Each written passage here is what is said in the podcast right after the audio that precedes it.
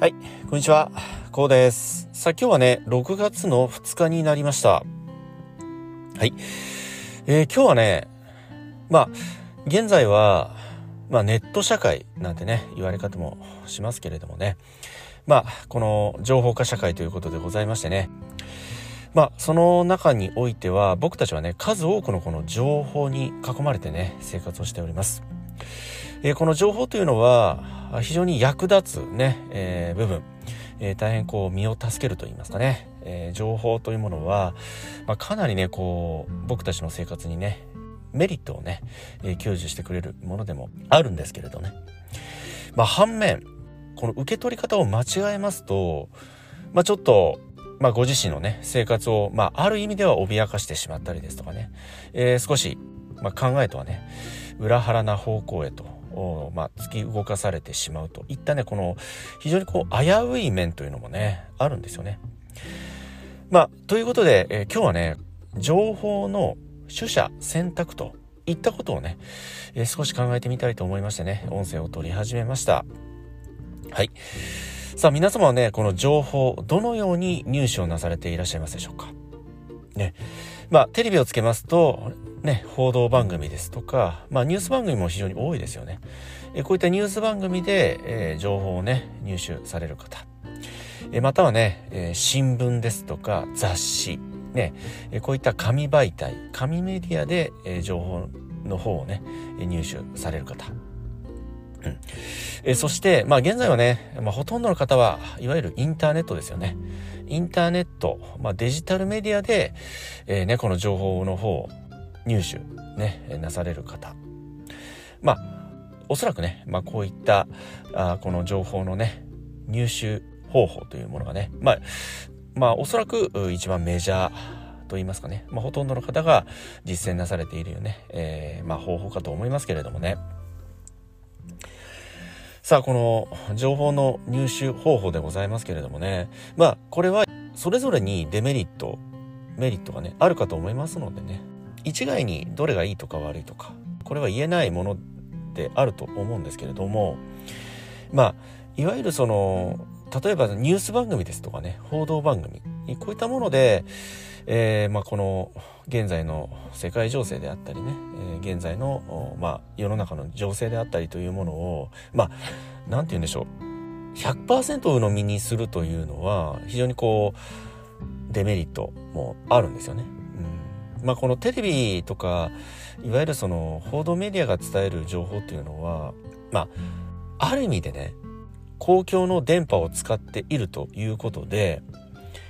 報道をしてもま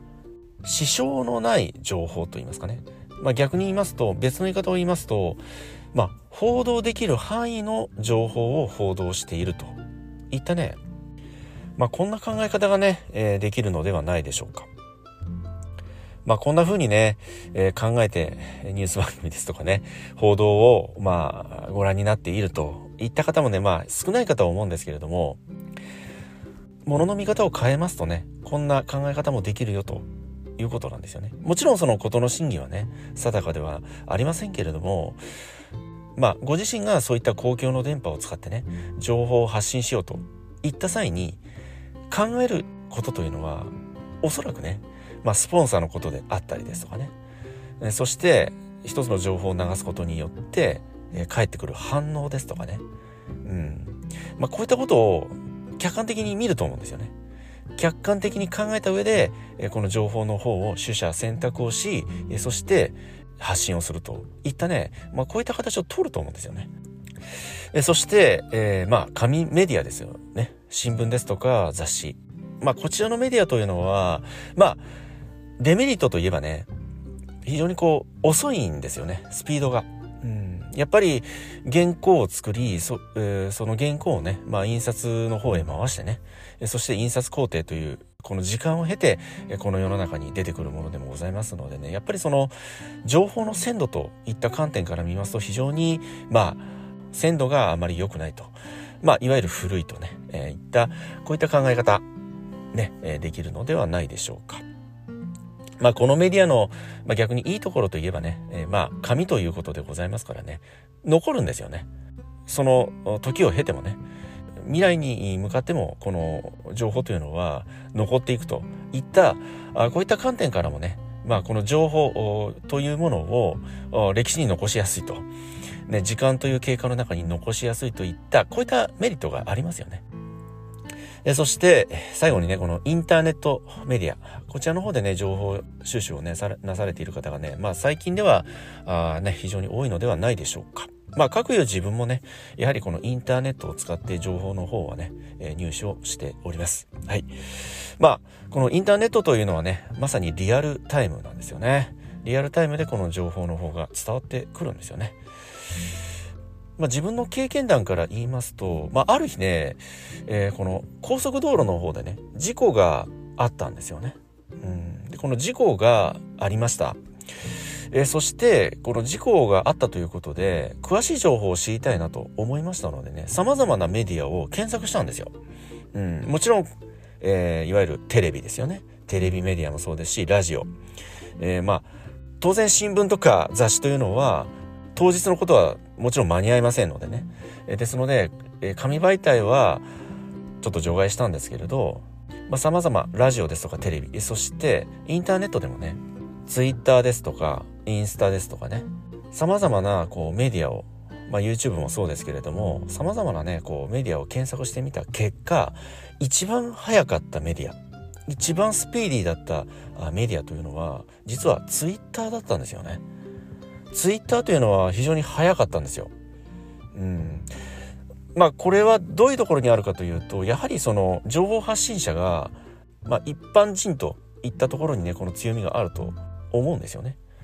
うん、やっぱりそのその情報を発信する大元がまあ大手メディアであったり、まあ、いわゆるねそういったあ取材するプレス、えー、記者といったね、えー、存在であったりまたテレビ局テレビ局であったりね、うん。まあ、こういったところが情報を発信しようと思うとまずその現地へ赴かなければいけないと。いったそのどんだけ急いでもヘリで飛んだとしても、うん、やっぱり数十分なり数時間はかかってしまうわけですよね。その現地にたどり着くまでに。うん、ところがこのツイッターというのはその場に居合わせた人が情報を発信しますので非常にスピーディー。もうまさにリアルな情報なんですよね。今ここの情報が流されているわけですよ。とてもリアルでとてもスピーディーだったんですよね。ですのでこの情報を受け取る側としては非常に便利。うん、リアルなそのものその今そこの雰囲気その空気感が伝わってくるんですよね。うん、ですので今やはりこのネット社会ということでございましてねまた SNS というね、えー、こういったスピードとそして拡散パワーということでねまあこういったことを鑑みますとね現在においてはやはりこういったネットメディアこれをね、十二分に活用しない手はないのかなとこんな風にね考えております。しかし一つ気をつけなければいけないのがそのスピード速さゆえにねその情報のみを鵜呑みにするのではなく様々な情報を平等に入手するといったねこういったフェアな視点が僕はね非常に重要だと思うんですよね。うん、それはなぜかというとその情報が正しいかどうか。またその情報に個人的なその発信者個人による感情的な部分が入っていないか。感情的な情報が込められていないかですとかね。さまざまなその情報を取捨選択する目をやはり感覚をね、え、僕たちは持たなければいけないと。いったねこのネット社会に生きる僕たちにとっては必要な感覚といいますかね。必要な考え方なのではないでしょうか。ですのでさまざまなメディアね、えテレビメディアであったりラジオそしてえ雑誌新聞えそしてインターネットメディアとさまざまな情報をまあ平等にフェアに受け取りつつねその中でも取捨選択をする。噛み砕いて咀嚼する理解する力。こういったものをね僕たちはね身につけていきたいと。こんな風にね考えておりますけれどもね。皆様はどのようにお考えになられますでしょうか。はい今日はねこういったまあ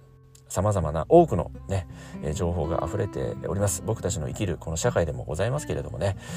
皆様はね、どのようにね、こういった情報、取捨選択、入手をね、なさっていらっしゃいますでしょうか。